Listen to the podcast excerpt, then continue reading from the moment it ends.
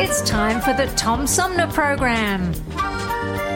The Tom Sumner Program is a live variety show with music, comedy, and special guest interviews every Monday through Friday.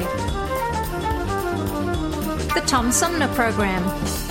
Old fashioned radio for a new generation.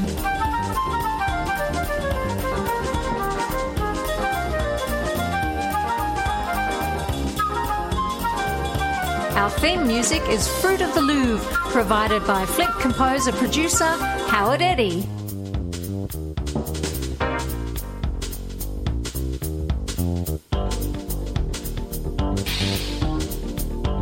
Stay tuned, because it's on now. Old fashioned radio for a new generation. The Tom Sumner Program.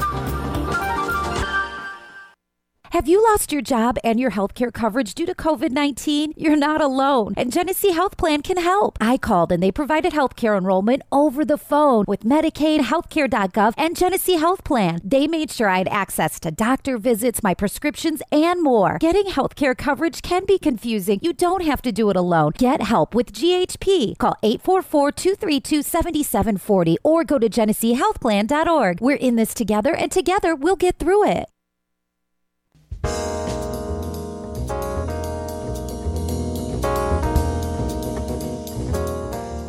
Happy holidays! From Amari, Christian, Skylar, Caitlin, Nolette, Jordan, Antonio, Eddie.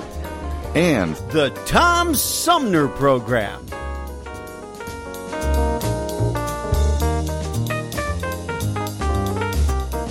Hey, good morning, everybody. Welcome to the show. I'm Tom Sumner. We got a great one in store uh, for today. Coming up in the third half of our three hour tour, we're going to talk about some drug free techniques for overcoming anxiety and depression with uh, Dr. David Burns. And uh, in the second hour, we're going to talk about some things about Alzheimer's that uh, is really kind of breaking news about. Whether or not the brain can uh, um, heal brain cells and and some steps that can be taken to mitigate the disease um, and the effects of the disease from Dr. Timothy Smith. He'll be joining us during the second hour of our three hour tour. But up first, at 91 years young, Sylvia Anthony has no plans to sit idle on the couch. She founded Sylvia's Haven back in 1987. It's still going strong, as told in her sort of quasi narrative memoir, I guess you would call it, um, till the end of time. And uh, it's a, she's a fascinating lady and, and fun to talk to. So that's coming up in just a couple of minutes. But I did want to take this opportunity, since this is the week of Christmas, to let you know about some special shows we have coming up. Uh, of course, Wednesday we'll have armchair politics as we always do, but Thursday, Christmas Eve, it's all Christmas music. We're going to repeat the show we did on Thanksgiving to kick off the holiday season. And of course, our Christmas music is better than everybody else's because it's local. So let us be your uh, soundtrack for uh, Christmas Eve.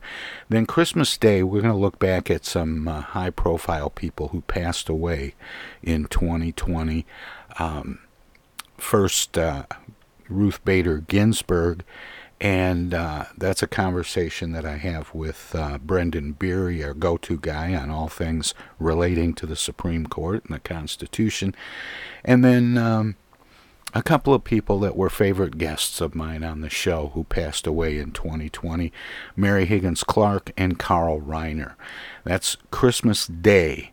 And uh, very, very interesting uh, discussions and conversations coming up Christmas Day this Friday.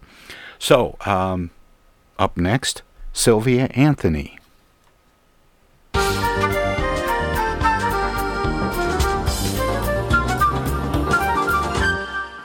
And welcome back, everybody. This is the Tom Sumner program. My uh, my guest this hour is 91 years young but remains steadfastly involved with her passion project, Sylvia's Haven, a Boston area shelter for homeless women and children that she launched in 1987. Um, her uh, new book, Till the End of Time, um, in in that book, she shares her remarkable story of tragedy and triumph, and how she uh, began her uh, philanthropy. We'll we'll talk about all of that with my guest Sylvia Anthony, who joins me by phone. Sylvia, welcome to the show. Thank you very much. I'm pleased to be here. Well, I uh, I hope I got everything at least sort of right in the uh, introduction there, but um, with all the work that you do with Sylvia's Haven and the plans that that you'd like to um, implement, uh, launching a Sylvia's Haven in all 50 states. Um, how did you find time to write a book?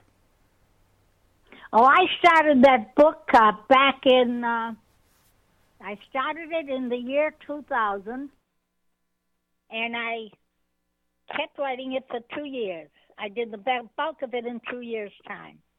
But at the time, it was an autobiography, and this was the book, first book I had ever written. And I was uncomfortable with it because I didn't want to say I did this and I did that. So right. I benched it for seven years. Then finally, in my office, my assistant asked me one time if he could have a friend come down to help him with the computer. So I said, sure. Well, the man was a college graduate, and you could see that he was smart. And after he was working with him for a few weeks, he started seeing what I was doing. So he turned around me and he said, You know, Sylvia, you should write a book.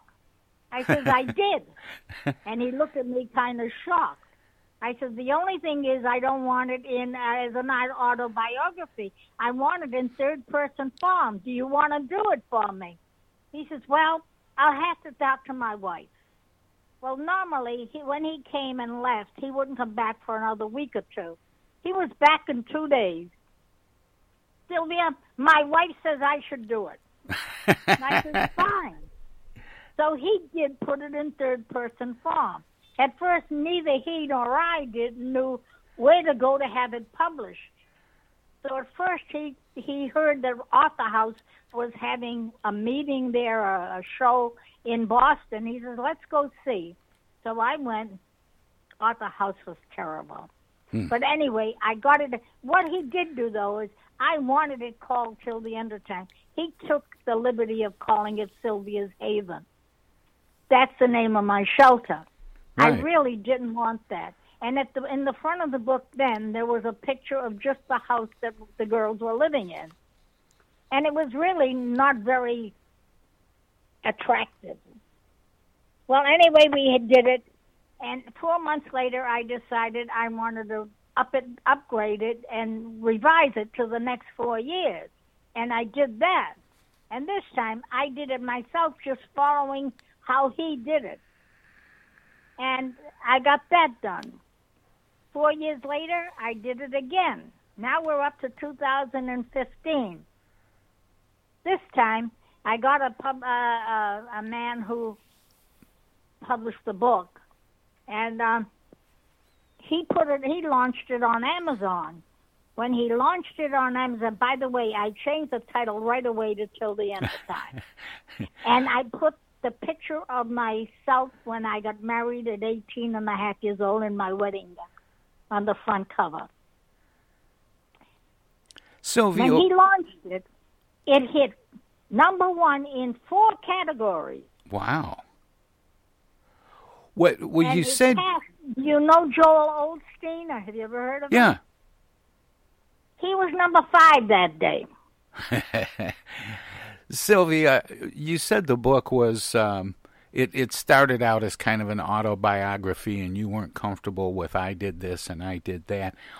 What kind of a book is it now if it's not a, a an autobiography? I'm going to revise it again. I'm in the process now to bring it up to 2020, the day before my 91st birthday. And at this time, I'm pushing it back to a bi- an autobiography. I'm already doing it. I'm already all the way up to 2018. But because the, now I feel very comfortable doing it. well, the the book that's out now till the end of time, would you say it's it's is it still kind of a memoir? Well, in a sense, yeah. It, it, it is a it's a it's written in third person form, even though I did it, you know, from then on. But um, it it starts when I was conceived, and ends in 2015. The one you have, if you have it. Right. The um well let me let me get inside the book and inside your story a little bit.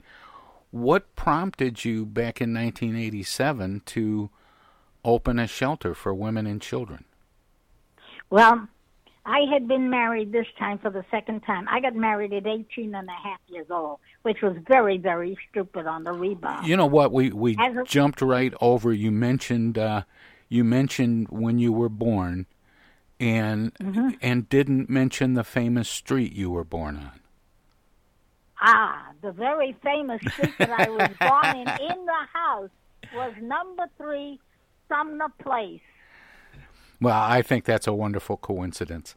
Um, but but getting back to uh, 1987 um, and uh, Sylvia's Haven, what what made you want to start that? Well, like I said, I I had gotten a divorce, and ten years later, I didn't get married for ten years. Ten years later, I went to get a new job because now I'm I'm supporting my kids myself, and I'm not being truthful to. I mean, what would you say? Um, faithful to any one job. I needed to make as much money as possible. So I would work someplace for two years, look for a better job all the time so that I could get as much money as possible because back in 1960, $50 was supposed to be a good week's pay. And I had a mortgage and three kids to, to go to. So anyway, I went looking for a job and I saw on the, the telephone book that it said triple, a double M executive placement service and I was doing accounting at the time. So I decided to go over there. When I went, I got this young kid and he was 20 years old, and this time I'm 40 years old almost. And he, to him, I was an old lady. He brings it over to his boss, and he says to his boss, "What can we do with this person? Can we do anything with with this person?" Is what he said. And the man looked at me and said, "I can think of four or five places that I can place her immediately." So he came over and gave me an interview, and he got me a job with 26 lawyers as an accountant in a law firm he became my husband. Did you hear me? I did. All right. So now I'm my kids are grown up. I'm married again. But now I don't have kids to raise anymore. And I had this empty feeling inside of me. I think it was God. And it kept coming in my head, I want to, sh- uh, to have a shelter, a shelter. They didn't say what kind, just a shelter, or at least I didn't know. And I told my husband, and unlike most men, he didn't say you're crazy. He he just kind of, you know, supported me. Well, he got cancer after 17 and uh, 15 years of our marriage, and he was sick for two and a half years after that. And he became very, very religious. And one time he was lying down in bed when he was terminally ill, and uh, he saw Jerry Falwell on the screen. Jerry Falwell was was talking, and he called me. I was washing the breakfast dishes at the time. Sylvia, Sylvia, come here. So I went in, and I he said, "Look at that screen." So I looked, and Jerry Falwell was saying that there are two million babies being aborted each year. That he had a shelter for homeless pregnant girls, so that they wouldn't abort their baby. He, and now he's getting up in age and he wants it to keep on going like I do. And he said, I put together what I call a Save a Baby syllabus. He says, I will give it, it, it is a manual to sh- tell you how to teach you how I am running my shelter. He says, I'll give it to you free of charge if you're interested. And I says, that's what I want. So sick as he was, and he went to college and he he majored in marketing, advertising, and public relations. He got on the phone and he started networking in the pro life movement. He got me a lawyer free of charge to do my articles of incorporation. He incorporated it with the state of Massachusetts and he started the nonprofit status. And it was like he was put to Boston just for this reason because he was new here. He came from the Midwest. And after he did all that, he went back to wherever he came from. I don't even remember his name. More with the founder of Sylvia's Haven in the Boston area and the author of uh, a kind of a memoir, if you will, called Till the End of Time. More with Sylvia Anthony straight ahead. Hello out there, everybody. It's me, Tigger. T-I-double-G-R. That spells Tigger. And don't forget to remember to listen to Tom Sumner program on account of because he's so bouncy.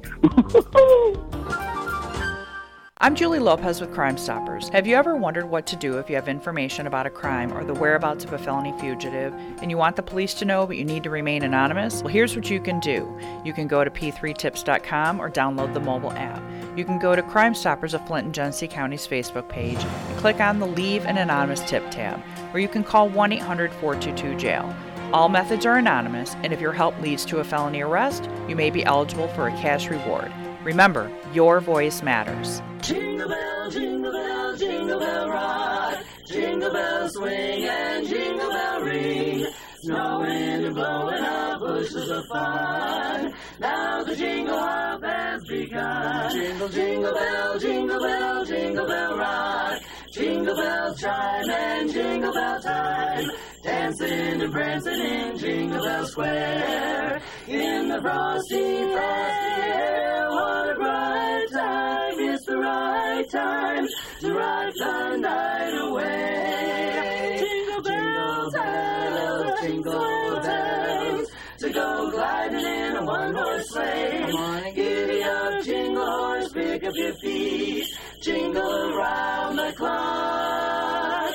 Mix and mingle in a jingling beat. That's the jingle bell rock. Jingle, jingle, jingle, giddy up, jingle horse, pick up your feet. Jingle around the clock.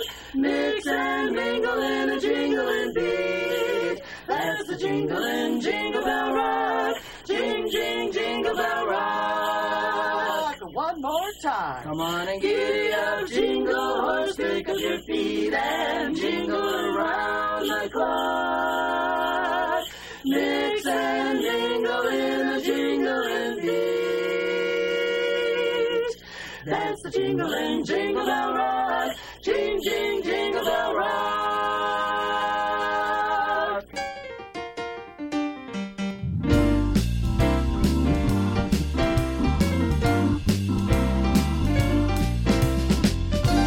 Hey, this is Tom. Most of the music you hear on the Tom Sumner program is provided by local artists. Tune in Fridays for live music and conversation with some of the area's most talented singers, songwriters, and performers. Hi, this is Greg Nagy. Hey, this is Harper. Hi, this is Joe By from the Blue Hawaiians. Hi, this is Alexander Zonjic. Hi, this is Mark Farner. This is Maurice Davis. Hi, this is Rochelle Ray. Hi there, folks. This is Sweet Willie T. Hey, this is Steve from the Nashville office. I'm Gwen Pennyman Hemphill.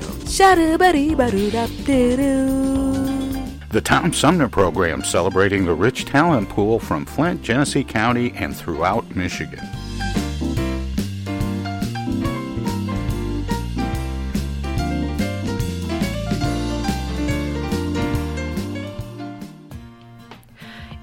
Magazine is the monthly neighborhood magazine read all over Flint. With support from grants, donations, and advertisers, East Village Magazine's talented local writers give you an in depth look at local news, issues, and people that make Flint Flint. Copies of East Village Magazine are available at many of your favorite shops and restaurants around Flint or online at eastvillagemagazine.org. East Village Magazine, community focused and community supported. Technical assistance for the Tom Sumner program is provided by Swiftlet Technology, engineering and IT services at swiftlet.technology.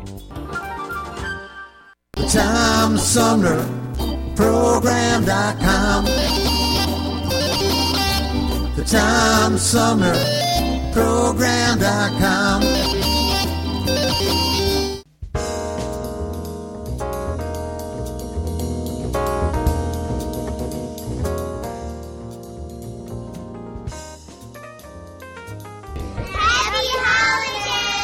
From Alicia, Elena, Gabriella, Erica. and The Tom Sumner Program.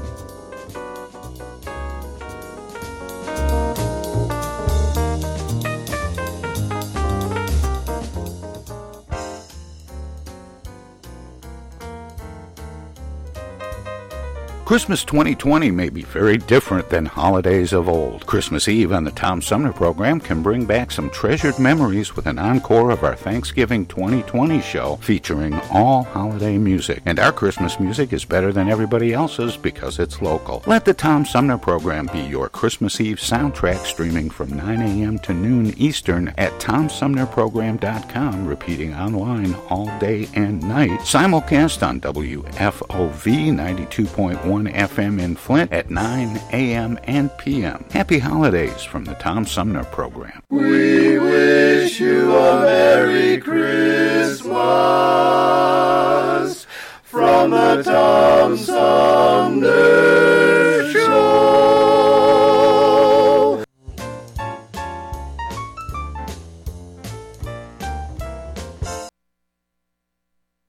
More with the founder of Sylvia's Haven in the Boston area and the author of uh, a kind of a memoir, if you will, called Till the End of Time. More with Sylvia Anthony straight ahead. When Rick was dying, the last two sentences he said was, Go get the girls and don't worry. I'll always take care of you. Wow. So about a week or so, uh, no, a month later, for a month I just had a pity party. I, I was always feeling sorry for poor me. But then I got hold of myself and he, I said, Sylvia, he said, go get the girls. So there was one place we we went to see, and the place was called Pregnancy Help. This is a Catholic organization. But all it did was take pregnant girls who were saying, I don't know what to do, I think I'll abort, and say, no, don't do that. I'll send you someplace where somebody will take care of you. So I went there and I says, I'm ready to have him. Now I'm in a rented apartment at this point. Two months later, they send me a girl. Her name, ironically enough, is Tracy Infantino. Mm. She's only 17 years old and pregnant. And I get a call from the woman, and she says to me, There's a young girl in a police station in Revere, Massachusetts. Her mother threw her out of the house and she's pregnant. She's not in the police station for anything bad. They're just holding her, trying to find a place for her to live. She says, Will you take her? I said, Yeah. So I went down there, I picked up the girl, and I brought her in my apartment. Within three months, I had four girls in my apartment. My landlady was furious. I went back. She didn't say anything to me, but I would. She only lived next door to me in a one-family house, and this was a two-family uh, house that I was. I was living on the second floor. It was her own land. She built another house for herself. So when I went to pay her the money, and and we were friends, she says, "I rented this place for you and Rick." She says, "I didn't rent you this place for those girls." And I was going to go on a trip to um, Israel. My husband had booked it before he died, and he says, "I want to go to Israel." He says, and see where God lived, where Jesus actually lived. So he booked it, and he says, "If I don't make it," he says, "You go." So he died. It was incorporated in January 25th, uh, 1987. He died, died March 30th, 1987. And the trip was for oh, the end of August. So I told the landlady, you know, because we were friends and I was going out in August. So she says to me in August when I went to pay the rent, you got to get those girls out of here. I don't want them here when, when you're away. So she did me a favor. I thought she did, you know, that it was terrible. She made me get a place, and I rented homes from then on until one time the federal government um, found out what I was doing, and they had something called the McKinney Act, which stipulated that if an Army base or any base broke down in or in full, X amount of space had to be put, uh, had to uh, be uh, put, put aside for the homeless. So I get a letter from the federal government telling me this, and with this big list of all these buildings that are going to be available. Then I read the thing, and they tell me about the McKinney Act, and they said you can have anything you want for a dollar a year, if providing we accept your letter of intent and proposal. I called up my lawyer and I read him the letter, and I said, and Ollie, it's for a dollar a year. He says, let's go for it. The end result was I became the second largest in the country. I picked 50 townhouses that the staff sergeants had. The post chapel worth $18 million on 20 and a half acres of land. We had our own little community. As a result, to date, I've had 1,100 women and children, and I'm still going. That is phenomenal. And in June of this year, um, you were uh, let's see where where is it in my notes here? Um, you you were inducted into the National Women's Hall of Fame. That's right. And three months after that, uh, have you ever heard of Marquis Who's Who? Oh, of course. Well, they they said gave me an award. They call it a Lifetime Achievement Award. Three months later. You know these kinds of awards. Um, you know, are given to people who have contributed significantly and been an inspiration to um, to all people, but especially to the young women that have been through Sylvia's Haven. Um, but I'm I'm curious, Sylvia, if if some of those women weren't maybe an inspiration to you. Absolutely. You know, this this is work. And you know, it's hard work. But let me tell you, what you get here, it, the good far outweighs the bad. When you have a girl, uh, since I've been in this for almost 34 years now, this January, when you have been going on this for 30, you see them grow up, some of them. Some of them keep in touch with you. I have, I had the pleasure a couple of years ago of, I think it's about three years now, of a girl who was born in my place go to college, become a and go to law school, and she's now a lawyer. When she was graduating from law school, I got an invitation to go because she went in Boston. Uh, I got an invitation to go to her graduation. You want to know how I felt? I was thrilled. I bet you I were. was thrilled. I absolutely was thrilled. And there was a woman next to me, and she just looked at me and she says, "Is this one of your grandchildren that's graduating?" I said, "No, she was born in my shelter," and her face dropped a mile. I And bet. then when I pointed her out, "Oh my God!" She said, "She's beautiful." I said, "Yep." So, and this goes on all the time. I've seen them become off, uh, managers of offices, uh, hairdressers. Um, boy was a pipe fitter, but they come from all over. But they they no come back. I keep them for two years. I have a 98% success rate. That's phenomenal. That's absolutely phenomenal. Does it's wonderful. does does having young people, young mothers, and then of course their children, does that keep you young? What's that? Having all of those young people around a lot, does that keep you young? Oh, absolutely. You can hear me. Do I sound like a 90 year old woman? No, you really don't. in, in fact, I wish I had half the energy you have, Sylvia. Well, I got to say one thing too. There, there. It isn't only what I do that keeps me going, but when my husband died, I wanted to know what in the world, you know, kills everybody so young. He was 61 years old, and I started studying nutrition. I've been studying nutrition for 33 years, and I came to the conclusion that of all of it, all of it really is the, the nutrition and how you take what you do with yourself. Of course, if you take drugs and you drink and you you do all these things that are going to kill you, you're going to die anyway. But even then, today the food isn't like it used to be when I was born. Everything then was organic. Period.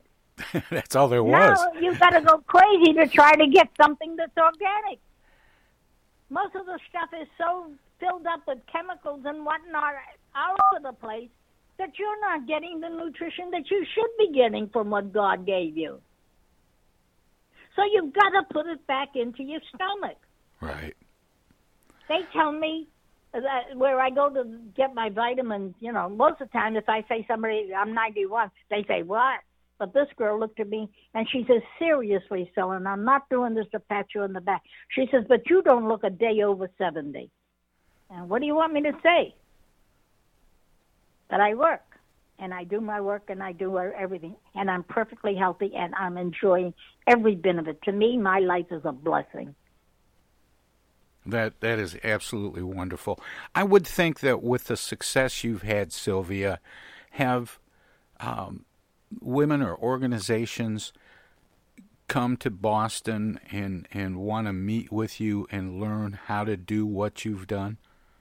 No, no. I'm I've surprised. That. that. surprises me. I would think a lot of people um, from other cities and other states would want to study what you've what you've done and accomplished. Well, you know what? I find that it's very difficult. In fact, now that I I really think that God put it in my heart to have shelters in every state. And even to do that, people don't want the responsibility, it seems. I, I don't understand it because I am the way I am. But I've had I've put the word out more than once now, but of course I'm going to do it in a lot. I'm doing this for that particular reason, for one thing.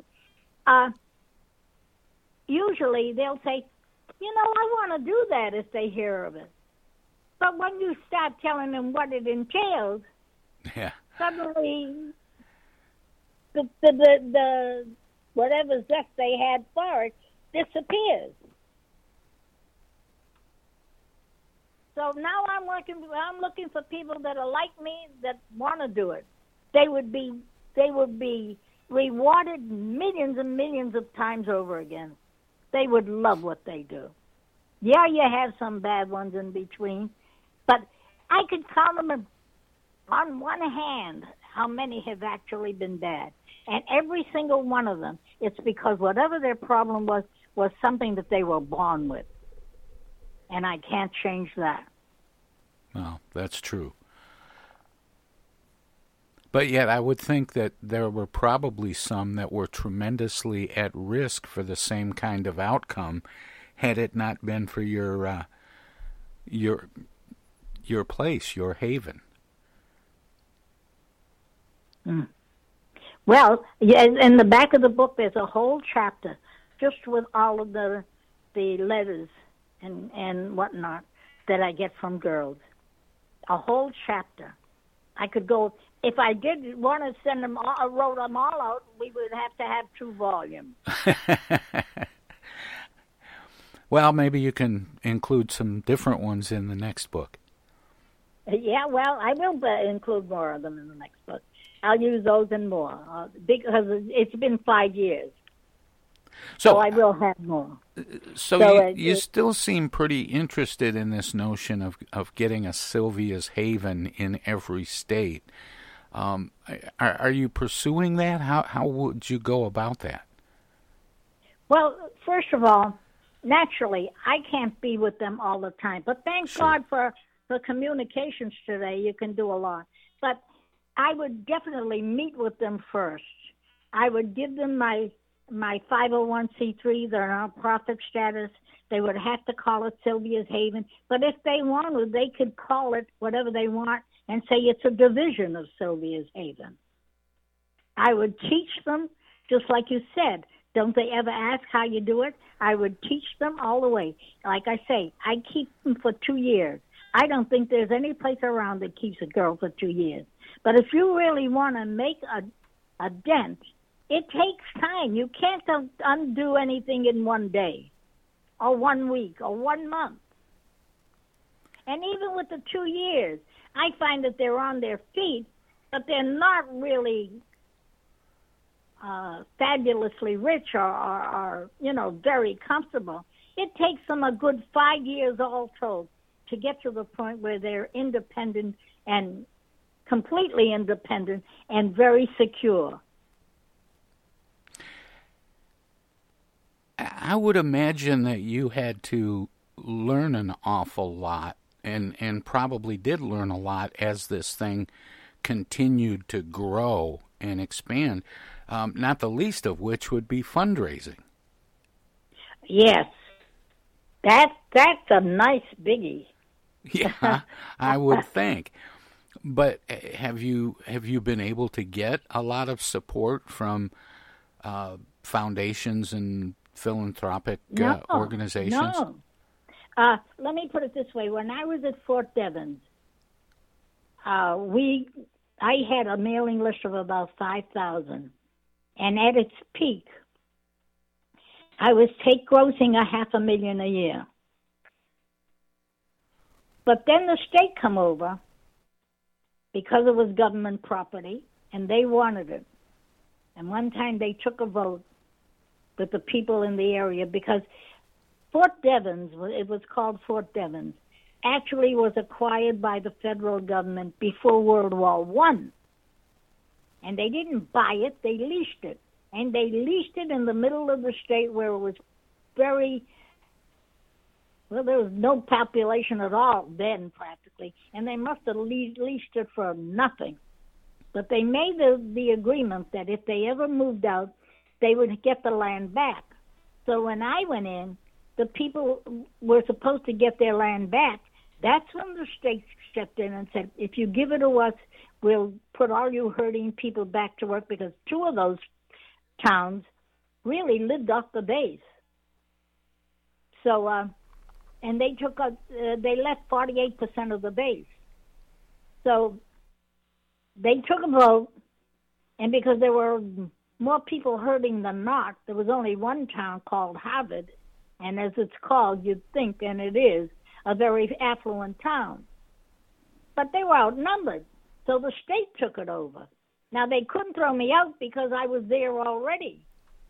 But they vowed even then, because now I had to have a lease with them, that I'd be out in three months. I was there for nine years. so for the last four years, they we were in court, not in, in court in public in trial court, but in in in hearings, because they didn't want people to know what was going on for four years. So they because and then what they would do is say it's not that we don't want a shelter it's because we don't think she's qualified. They didn't say how they just said we don't think she's qualified. As a result it hurt me financially quite a bit. And finally in order for them to get the place at all they had to pay me off because they couldn't take it over any other way. But they gave me pittance enough for one small house so as a result, now I'm not as big as I was. But now I want to let everybody else do it. And uh, I think that I don't think it's me. I think God wants it that way. I think He's keeping me uh, alive for that reason. And and Sylvia's Haven is uh, is in the Boston area. It's in the eastern part of Massachusetts primarily. The, when I was at Fort Devens, it was north central Massachusetts, but it's surrounding towns towns near uh, near Boston. Don't forget now, when you're renting a place, for instance, and that's what I've been doing. Uh, nobody, all the people in the area don't want a, a shelter in their area. Right. So it's very hard. You have to keep moving. I've been to Revere. I've been to Beverly. I've been to uh oh, you name it, Lowell. I've been all over the place. Every so often I have to move. Unless I could get enough money to get my own place and I'd like to do that too. I would like to have enough money to have my own place and like I say for everybody else to have their own place. They can start out small like I did But if they do what they're doing, they can be, reach my heights and better. The only one that beat me out before was Bill Gates. well, he had a little money to work with, Sylvia. Yeah, more than I. more than most people. well, Sylvia. So Yep. This is a this is a, a fascinating story about your life and about the evolution of uh, Sylvia's Haven. The book is called Till the End of Time. My guest is Sylvia Anthony, and uh, the founder, actually, of Sylvia's Haven, of course. Um, and and Sylvia, we're we're just about out of time, but I uh, always give guests an opportunity to let listeners know where they can find out more about you and about the book and about Sylvia's Haven. Do you have a website? See, I don't have a website right now, but I am on the in the internet. You can put my name in the internet anywhere or Sylvia's Haven, and you'll get the whole information. My telephone number is six one seven nine four three four seven nine four. And my my um, of course you could see it if, if you Google, you will see me, and you can get all the information you want. It's there. And and the And book the that- book of course is is available online, but probably where all books are sold. Uh, from what I can gather, they can get it mostly on uh, on Amazon, but they can get it. They can request it in any store, and they'll get it for you. They don't have it on the shelf, but they have. They know of it, and they will order it for you. But they, if they can also get to me at 90 Mount Sylvia's Haven, 90 Mount Vernon Street, Winchester, Mass. 01890. Put that up wherever you want or whatever. That's Sylvia's Haven, 90 Mount Vernon Street, Winchester, Mass. 01890. And I will gladly send them the book. I keep a stock at all time, and I would gladly send it to them. Well, Sylvia, I, I, I just have to say, with uh, Sylvia's Haven and the book and all the work that you do with uh, young women and uh, unborn children and and then the children when they come along, um, I, I'm just so appreciative that you were able to make some time to talk with me this morning. I'm very glad that you had me. I'm, I'm very appreciative, and I thank you very, very much. Well, take care, Sylvia. Happy holidays and um, You too. best of luck with the book. Okay, thank you very much, darling. God bless you. Bye bye. Bye bye. That was Sylvia Anthony, the author of Till the End of Time, 91 years old, and she's still going strong. We're going to take a short break. We'll be back with more of the Tom Sumner program right after.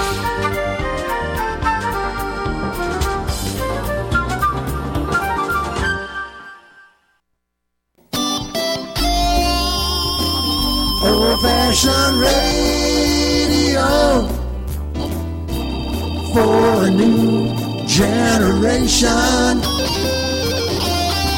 The Tom Sumner Program.com. The Tom Sumner Program.com. The Tom Sumner Program.com.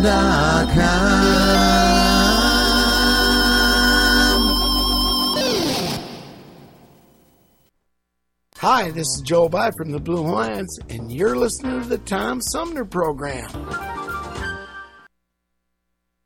We wish you a Merry Christmas. We wish you a Merry Christmas. We wish you a Merry Christmas and a Happy New Year. Good tidings to you wherever you are. Good tidings for Christmas and a Happy New Year. We wish you a Merry Christmas. We wish you a Merry Christmas. We wish you a Merry Christmas and a Happy New Year. We wish you a Merry Christmas from the Tom Sumner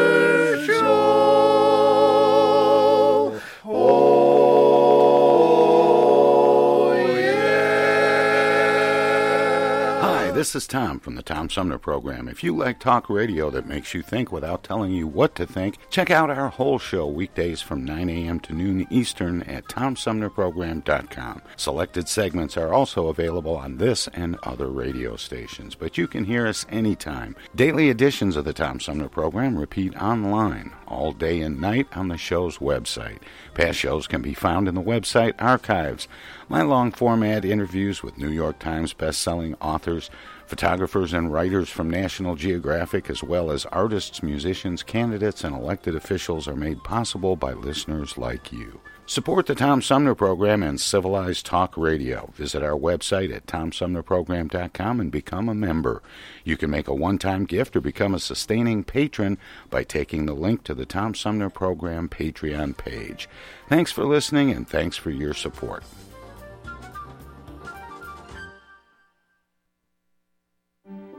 Discoveries. They happen when we least expect them, in places we thought we knew. And discoveries have a way of teaching us a little more about ourselves along the way. Welcome to Flint and Genesee County, where up north meets down south. Home to Michigan's largest county park system and a vibrant culture. A place filled with discoveries we've yet to make throughout acres of beautiful lakes, wetlands, and woods, and in the diverse city beyond where the uplifting melodies of gospel choirs fill the air, where the work of renowned artists color the galleries and museums, where the fresh fruits and vegetables at the downtown farmers market awaken our senses, and where the cultural center and planetarium broaden our view of the world. Let's spend a few days enjoying the wonders of Flint and Genesee County, where the joy of discovery is pure Michigan. Your trip begins at Michigan.org. hands, no matter whose they are, can spread the germs of many common diseases. That's why I want you to realize how important it is to keep hands clean, to wash them regularly and always before meals with Lifebuoy, which not only removes dirt, but helps to remove germs. Teach the children this habit. Form it yourself. Always use Lifebuoy for hands and face as well as the bath. America, your children have an amazing superpower. That's right. They can help save lives by simply washing their hands. Just 20 seconds of thorough hand washing after they've coughed or sneezed or been outside can help fight against the dastardly spread of germs. Armed with only soap and water and hands, your superhero can protect you, your family, and everyone out there in America land. Amazing! Find out more at coronavirus.gov. A message from the CDC and the Ad Council. How do you do, ladies and gentlemen? This is Bob Hope back once again to tell you it's better to have Pepsodent flowing over your teeth now than to have water running under your bridge later.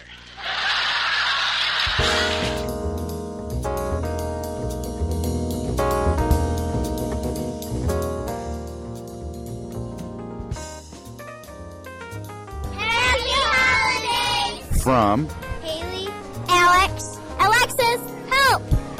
And The Tom Sumner Program.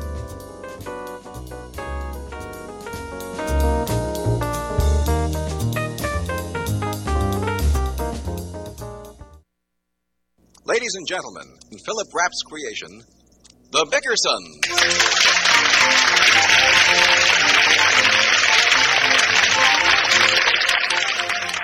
It's Christmas Eve, and the Bickersons have not retired.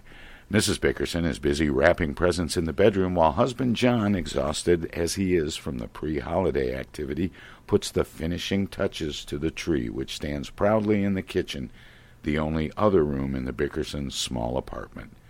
Listen. John? John? Will you bring the scissors, please? John! Oh, what is he doing in there? Oh, no. How can a man fall asleep on a ladder? Oh, I haven't got the heart to wake him. Oh, I'd better get him off of there. John? John! Oh, ow, what's it, what's the matter, Blanche? What happened, huh? Oh, you poor dear. Did you hurt yourself? No, uh, no, I'm all right. How did I fall off that ladder? I must have fainted. Yes, dear, you were fainting like a log when I came in. Why, John? What? You never even touched your dinner. Not a morsel of it. I don't like the looks of it, Blanche. Oh, stop that talk. It's perfectly good food. You let it sit there on the kitchen table for hours getting cold. You want me to warm it up for you? No, just tell me what's on that big plate. Are you trying to be funny, John? I'm not trying to be funny, Blanche. What is it? You know very well I can only cook two things liver and rice pudding. Well, which one is that? How can you be so nasty on Christmas Eve, John? Blanche, I just asked you a civil question, that's all. I didn't think it was liver because your liver always looks like rubber heels. That stuff looks more like scrambled eggs, so I thought it might be rice pudding. Well, why don't you taste it and find out? I'm not hungry. That's why you're always tired, John. You don't eat enough. I eat plenty. Well, what did you have for lunch today? Well, you ought to know. You packed it for me. And listen, Blanche, I'm getting sick of carrying my lunch to the office in paper sacks. Why can't I go to a restaurant like the other fellas? John, what are you talking about? I haven't fixed your lunch for two years. Oh, Blanche, every morning of my life I find my lunch wrapped in brown paper on the side of the sink. Lunch? That's the kitchen scraps. How do you like that? No wonder I never have an appetite. Why do you do that to me, Blanche? Go on, eat some dinner and finish trimming the tree. I don't want any dinner. I want to go to sleep. Aren't you going to finish the tree? I can do it in the morning. But, John, tomorrow morning is Christmas Day. I expect a lot of people to drop in. The butcher's coming, and the milkman is coming, and the. Listen, Blanche, I can't afford to give those guys presents. Why did you invite them over? I didn't invite them. They're coming here to collect their bills. Bills? What bills? I gave you money for the bills. Well, I had to buy presents, didn't I? My sister Clara sent me a package, and I had to get her something in return. No, you didn't. Nobody asked her to send you anything. Well, she did just the same. So I bought her a bottle of perfume. How much was that? Twenty-four dollars. Twenty-four dollars? Why, nobody can carry that much perfume. It, it was only an ounce, silly. It's the latest perfume. Very daring. It's called Perhaps. Perhaps for twenty-four dollars you should get positively. Don't be so crabby, John. We're not going to fight on Christmas Eve, no matter what happens. Remember, you promised. Okay. I'm not even going to get mad because you didn't send me a Christmas card. I did send you a Christmas card. It isn't necessary to make excuses or alibis, John. I'm going to forget it entirely. I don't have to make excuses. I did send you a Christmas card. I mailed it five days ago. John, you you promised you wouldn't shout. Well, then, why are you goading me like this? You know I wouldn't say I sent you a Christmas card unless I had. I never received it. Well, then it got lost in the mail. Thank heaven. All the other cards came in. That doesn't mean anything. One card can get lost, can't it? If you sent it. I did send it. I swear I sent it. Had a wonderful poem on it, a beautiful picture. It was trimmed with lace. Cost me a buck. All right, John. Well, you don't believe me? Let's not discuss it anymore. Okay. But I hope you don't forget to send one next year. What's the use? All right, so I didn't send you a card. That's all. Why didn't you just admit it before? There was nothing to admit. I just said I didn't send it to end the argument, but I really sent it. What did it say on it? Um, it said, uh, Merry Christmas to my love. That could be anybody. Let me finish. It said, Merry Christmas to my love, my wife, my life, my turtle dove. Life with you is great, it seems. I love you more than pork and beans. You're only adding insult to injury, John. Well, how do I know what it said? I can't remember what. What's that laying on top of the newspaper? There it is. There's my card. Oh, so it is. See, you didn't have to get so excited after all. Oh, thank you, darling. It's a lovely card. Wear it in good health. Well, let's open the presents and then go to sleep. Well, how could you, John? You know we never open presents until Christmas morning. Besides, you haven't finished trimming the tree. All it needs is a string of lights. One of the bulbs is blown. That kills the whole string. Well, can't you buy a bulb? The stores aren't open now. What time is it? Five past twelve. Well, that's good. It's Christmas Day. Let's open presents. You didn't even hang up your stocking. I haven't got one that would hold anything. They look like lace curtains. Come on, let's open the presents, Blanche. Come on, huh? Oh, all right. Say we haven't got very many this year, have we? Oh, who's this from? That's from Leo Gooseby. It's amazing how you went to the one shaped like a bottle. Oh, oh, is that what it is? I hope it's good stuff. Ah, mm, that's not bad at all. John, that's shampoo. Shampoo? Why that chiseler, two bit Leo? What do I want with a bottle of shampoo? And to think I threw out 39 cents on a tie for him. What have you got there? It's another present for you. Oh, it's from your boss. No kidding. Gee, that's a big one. Oh, what is it, Blanche? A five gallon can of lighter fluid. Well, that's fine. That's just what I need. I don't even own a lighter. Well, don't feel too bad, John. Maybe you can exchange it for something else. Last year he sent me a bowling ball case. He must get these things in a rummage sale. I never heard of such presents. Here's one for me from Louise Shaw. Shoo, bet that's a dilly. Oh, Louise always sends something nice. Not expensive, but it usually comes in handy. Wow, look at that. What is it? It's a polo score pad. Isn't that nice? That'll sure come in handy. Honest, Blanche, you've got the weirdest collection of friends. Is there anything else? Just our presents to each other. Why don't you look at what I got you first, and then you can show me what you got me.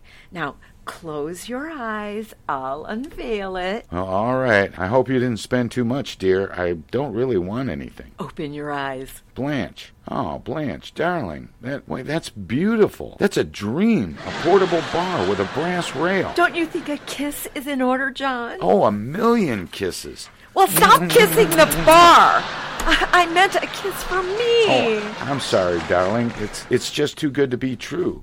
Oh, you're wonderful. Uh, Blanche, that must have cost a fortune. Now, John, don't get angry, but I sold my fur coat. You you sold your fur coat? I wanted you to have the bar, and I didn't have the money. You sold your coat, that beautiful fur coat that you bought yourself for my birthday, that gorgeous bald mink? I got $75 for it. The bar cost 85 Oh, Blanche, you sh- never should have sold that bald mink. It doesn't matter. I have a cloth coat, and I never get cold. Yeah, but uh, you don't understand. Um, open the present I got for you.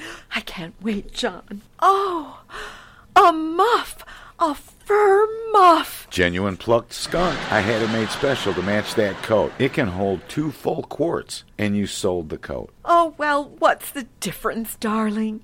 Someday you'll make a lot of money, and then you'll be able to get a coat that'll match the muff. I'm very happy, John. I know, but. And uh, you still have the gorgeous bar. That's just it. What's the matter? I sold all my bourbon to pay for the muff. That's great, isn't it? What a break for both of us. I think it's wonderful, John. What do you mean, Blanche? I've never been so happy in my life. We've both made a sacrifice, and that's worth more than all the gold and precious jewels in the world. Just to know that you gave up a prized possession is proof enough that you love me. I've always loved you, Blanche. I may holler and rant and act like a first class crumb sometimes, but you never doubted that I loved you, did you? No, John. It's been seven years, honey, most of it uphill. I haven't showered you with diamonds or bought any yachts, but I try not to deny you anything. I suppose you have your little faults. What woman hasn't, or what man either, for that matter? We're both pretty sensitive people. Maybe that's why we beef so much. Still, I don't think we're any worse than any other married couple. At least we have a safety valve and we can let off steam. Some of the others just carry it inside until the break comes. No, Blanche, I like it this way, and I love you more than anything on earth. John. Hey, hey, cut that out. I'll prove how much I love you. Where is that liver or rice pudding or whatever it is you made? it's liver. I'll eat every bit of it if it kills me. Let's go. Merry Christmas, darling. Merry Christmas. Good night, John.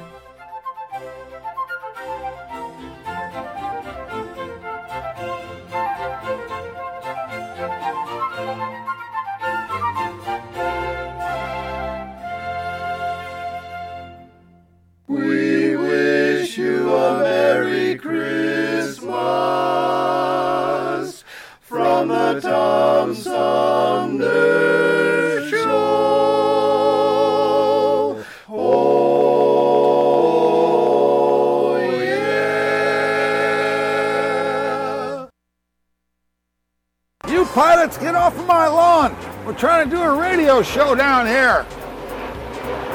It's a Tom Sumner program, don't you know? Go on. Go on, get out of here.